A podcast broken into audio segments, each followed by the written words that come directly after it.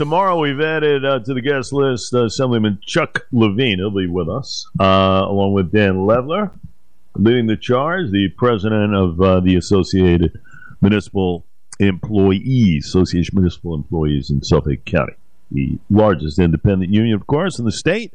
Uh, right now, though, Jason Mollica. Uh, he does a tremendous job himself public relations down at one of the great colleges in our nation's capital, American University. Of course, uh, all the great work he did way back in the early 2000s, getting uh, Fox News Radio off the ground. And uh, Mr. Mollica, nice enough to give us a couple of minutes and a return visit, sir. Uh, hope it is all well as uh, we are getting into the crux uh, of it all. It started with the Iowa caucuses, New Hampshire, Nevada. Uh, how about Nikki Haley, Jason? First off, very good morning to you. Uh, how about Nikki Haley with a bit of a setback in the primary uh, to uh, only to lose to the invisible man, so to speak? Uh, no, no, it was Donald Trump. It was uh, it was uh, other candidates on the ballot or whatever the heck it was. Another option, believe it or not, on that ballot uh, in that primary. There, I mean, that's uh, that's a little embarrassing, no? Yeah, I mean, I think it's it's got to be a little bit of a hit for her campaign. I mean, she's I think she'll obviously um, you know push forward, but you know, and I think one of these things, uh, I think at some point here, um, you know, I, I think at some point we're going to end up having she's going to have to decide whether she sticks with it or you know it's it's time to turn you know time to you know kind of see the writing on the wall again. You know, not that you know Miss Haley hasn't done a, you know, she hasn't done a good, she has, not that she hasn't done a good job um, during this run here, but I think, on, you know, we all, I think we've known here for a while that, you know, the former president Trump is going to be the, is clearly going to be the, is the front runner right now and is going to be the nominee, uh, unless there is, you know, some sort of legal action here. But I think in the end of the day, at the end of the day, you know, it, her her forward path, I think, is starting to really shrink.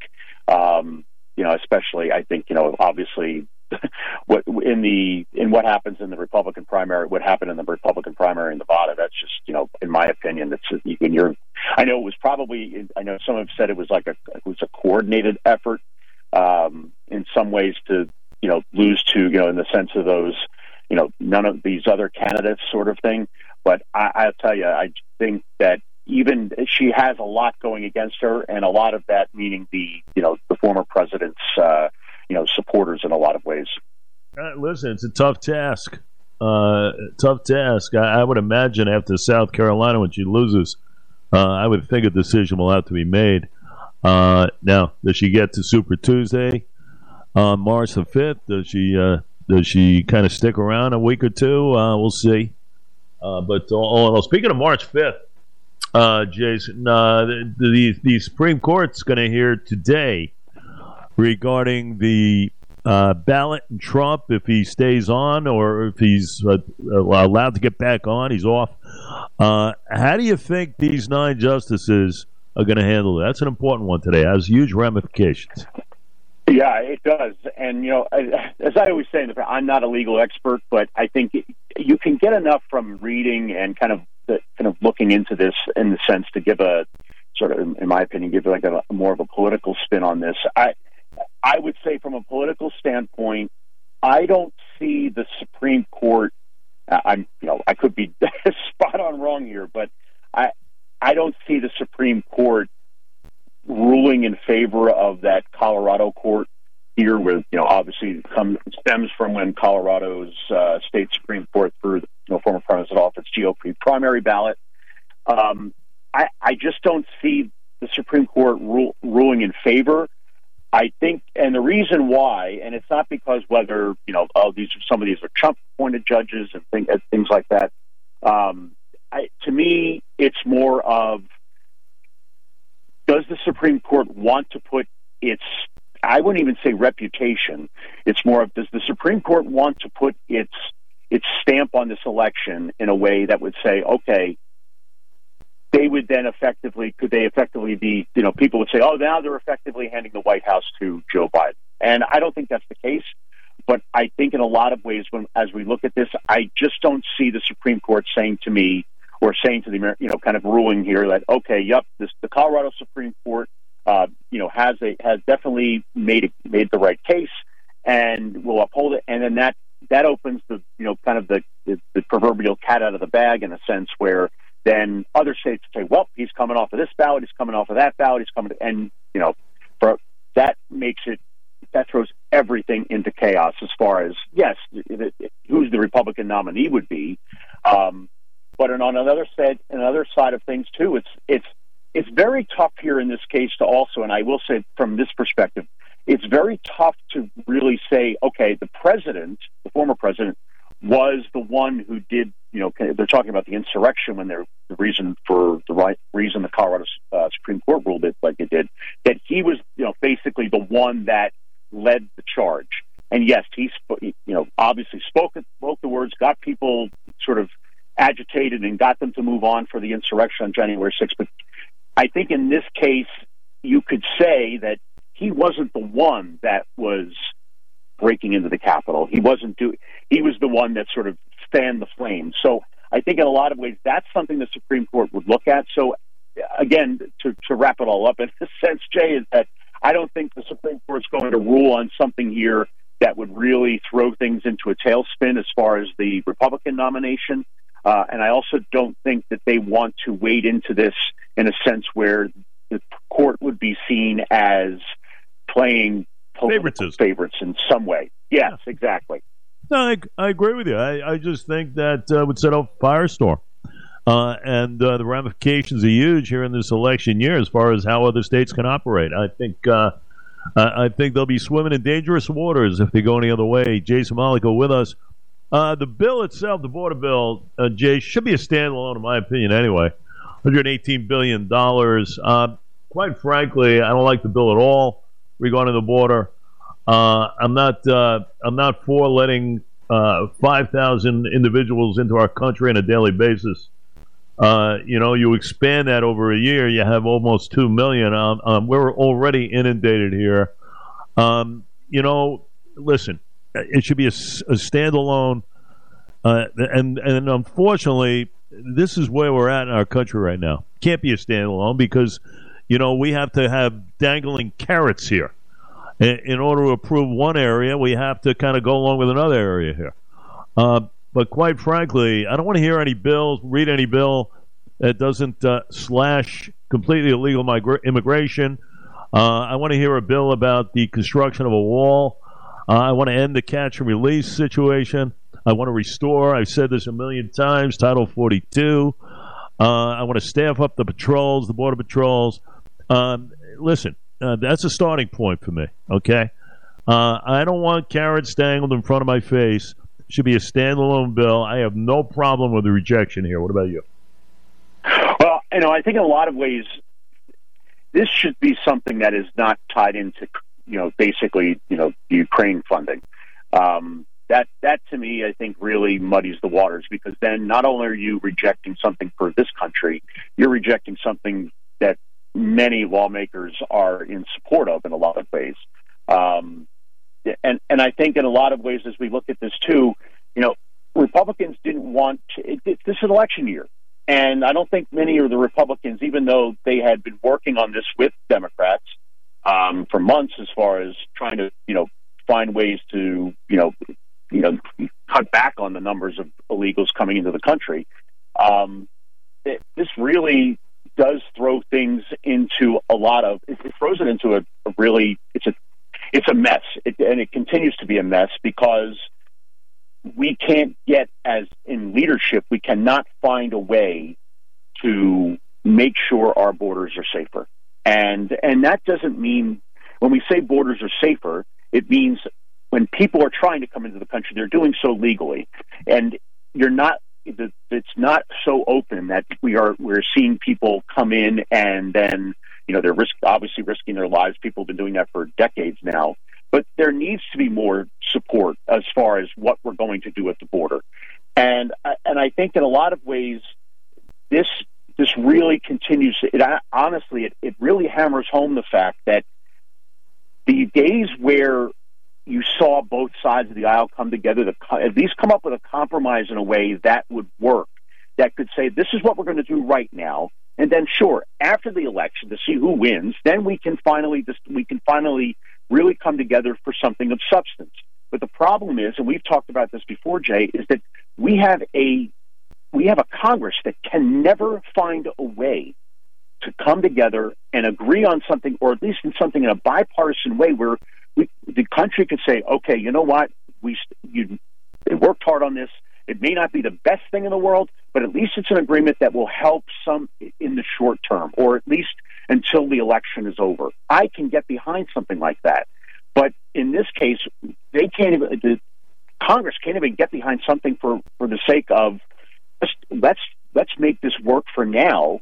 Instead, they're tying it to other things. And, you know, it's just, honestly, it's become such a mess. And I know that doesn't necessarily answer the question, saying what I'm feeling here as far as the bill. But I think in a lot of ways it comes back to the the big issue we've had for uh, you know a number of years now, where this this Congress cannot find a way to to just agree on something, anything that would put our country at least in at least make people in our country feel like okay, we're they're doing the right thing for us, or they're doing the right thing that will help our country. Eh, it just it, it's not happening. It's not happening at all, and it's really it's actually quite a shame because we used to, as a country, we used to be looking at this as Congress as you're going to provide the leadership here. You'll come together. There'll be arguments, fine, but at the end of the day, you'll come to an agreement.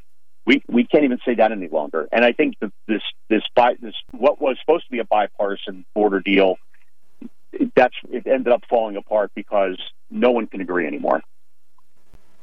Yeah, uh, it's uh, it's a very tough situation right now uh, led by the you know good old Chucky boy, Chuck Schumer, uh, who won't give an inch, won't give an inch. But any bill like this has to be a standalone, has to be, in my estimation. Uh, talking with Jason Mollica, let's uh, let's move on to this ceasefire agreement negated by the Prime Minister Benjamin Netanyahu over the last day or so, Jason. Um, and you've got hostages here. You've got uh, over 100 hostages. We don't even know the exact number. The reports coming out the other day, maybe a quarter of them are dead at this point in time. We don't know what to believe, who to believe uh, at this point in time. Uh, we know that uh, a terrorist organization you can have a trust. Uh, there was a militia member taken out uh, the other day, very key member as far as how the operation has gone on with Hezbollah uh, in the north and some of the militia uh, situations involved there. Um, at this point in time, though, uh, it's kind of a, a, give and take and a tug of war, and you got uh, Antony Blinken over there right now in Tel Aviv, uh, trying to calm the waters somewhat here. Uh, Netanyahu, though, has dug his heels and is not budging, it seems. Uh, a far cry from uh, maybe uh, a month and a half ago when you know there was a little bit of letting up, so to speak. But uh, right now, it appears that Israel is uh, is going full steam ahead with this operation.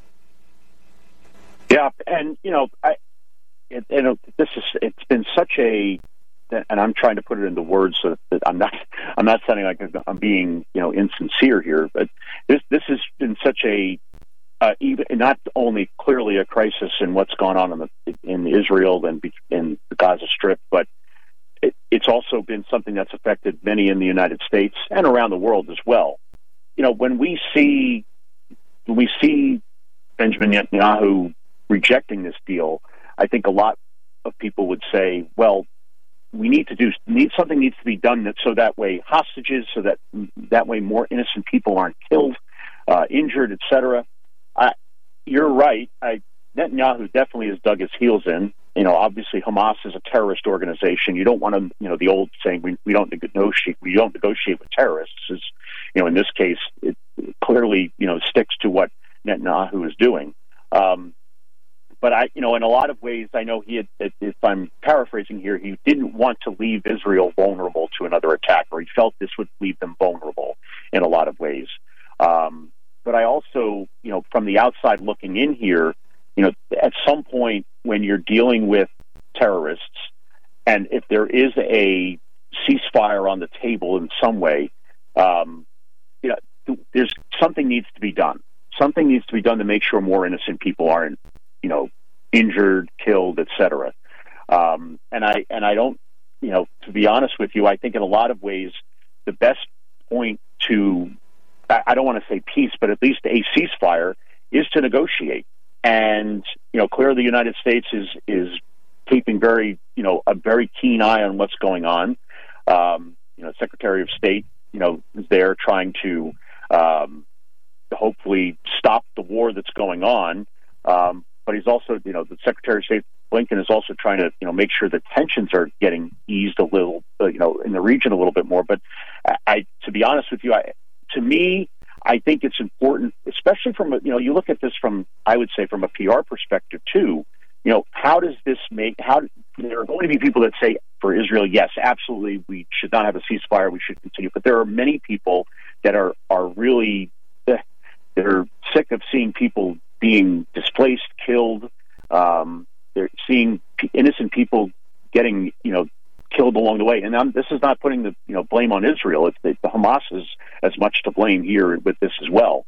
Um, and I think in a lot of ways, what we what needs to be done is there needs to be as much pot done possible to try to get whomever, whatever hostages are there, whatever needs to be done to make it happen. And I know it's very difficult when you're dealing dealing with terrorists, but at some point in this this war that's going on, there needs to be an understanding that the only path to peace right now is, is that ceasefire and to negotiate. And when when and if it does come down to the point where it truly looks like Hamas is not is this is just a ploy, then I can understand. Okay, you know what? Well, we're going to continue our our offensive into the you know into Hamas held territories, and it's just it's a it's such a it's such a sad situation right now because of we see people suffering, and I think when we equate that with we don't you know we hear Israel not they're spurning a ceasefire, it just brings on more pain, and I you know obviously we're not there, but for those that have loved ones and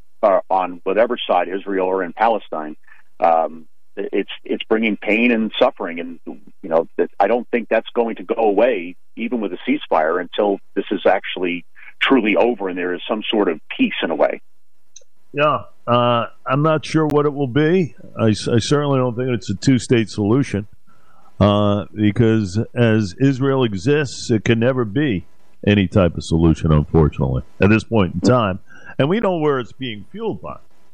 And that brings me to you know the final point here regarding the U.S. regarding the killing of the Iran-backed militia leader responsible for the attack on our troops in Jordan last month that killed three.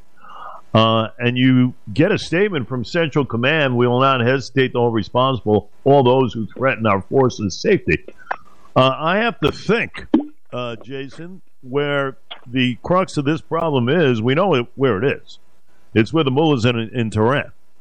And until a message is sent in that neck of the woods, uh, this will keep going as far as how the Houthis are have been operating, uh, how Hezbollah has been operating, uh, and until we kind of send that uh, that very important message uh, into the heart of it all, and we know where it's coming from, the funding and everything else, uh, unfortunately, this will keep going. I just don't have a lot of confidence as far as how we operate uh, in this regard.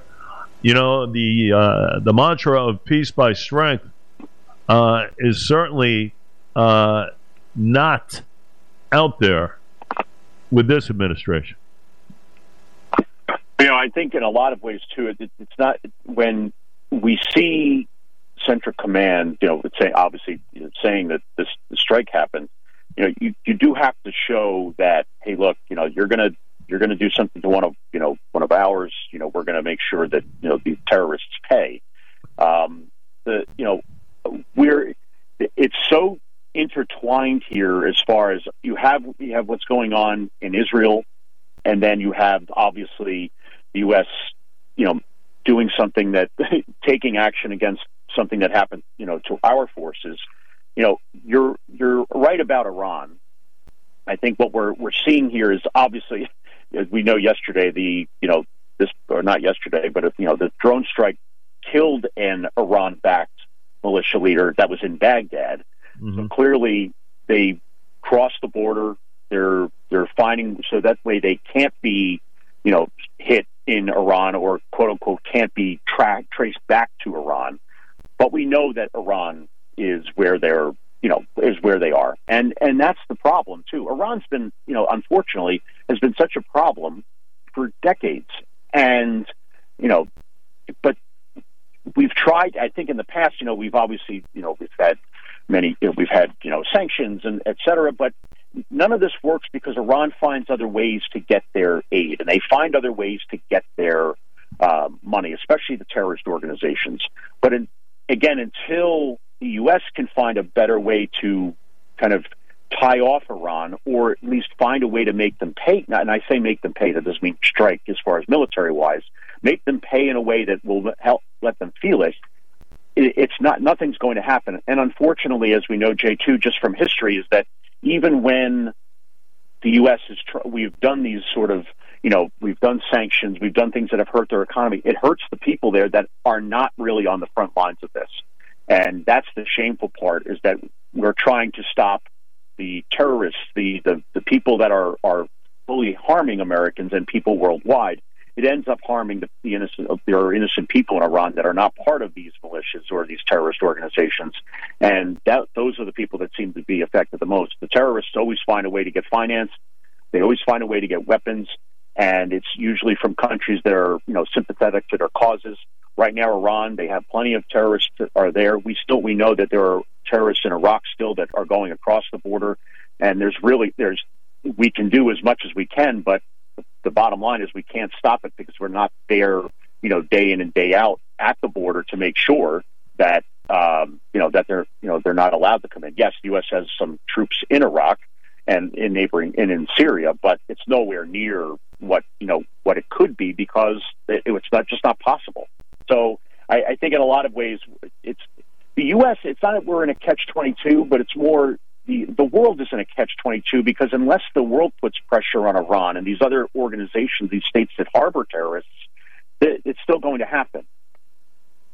Well, you know the scary uh, process that has taken place of nine million plus encounters uh, in this administration and uh, if one is telling me uh, that all are on the up and up, all are there to seek a better life, uh, if you're telling me that there's no group involved uh, with those who have entered our country that want to seek harm on us, uh, I'd have a tough time to believe it. Uh, unfortunately, the volatile world we live in now has caused many to think like I do. Uh, and quite frankly, we have to do a better job. We have to do a better job. And uh, that certainly has not been uh, conveyed properly at all as far as actions are concerned. Uh, always conveying properly as you, sir. We appreciate your time, your efforts, and keep up the great work down there in uh, in Washington. And um, we'll chat soon. How's that? Hey, thanks, Jay. Appreciate it, and uh, you know, thanks again for having me on your listening range. Has a wonderful day.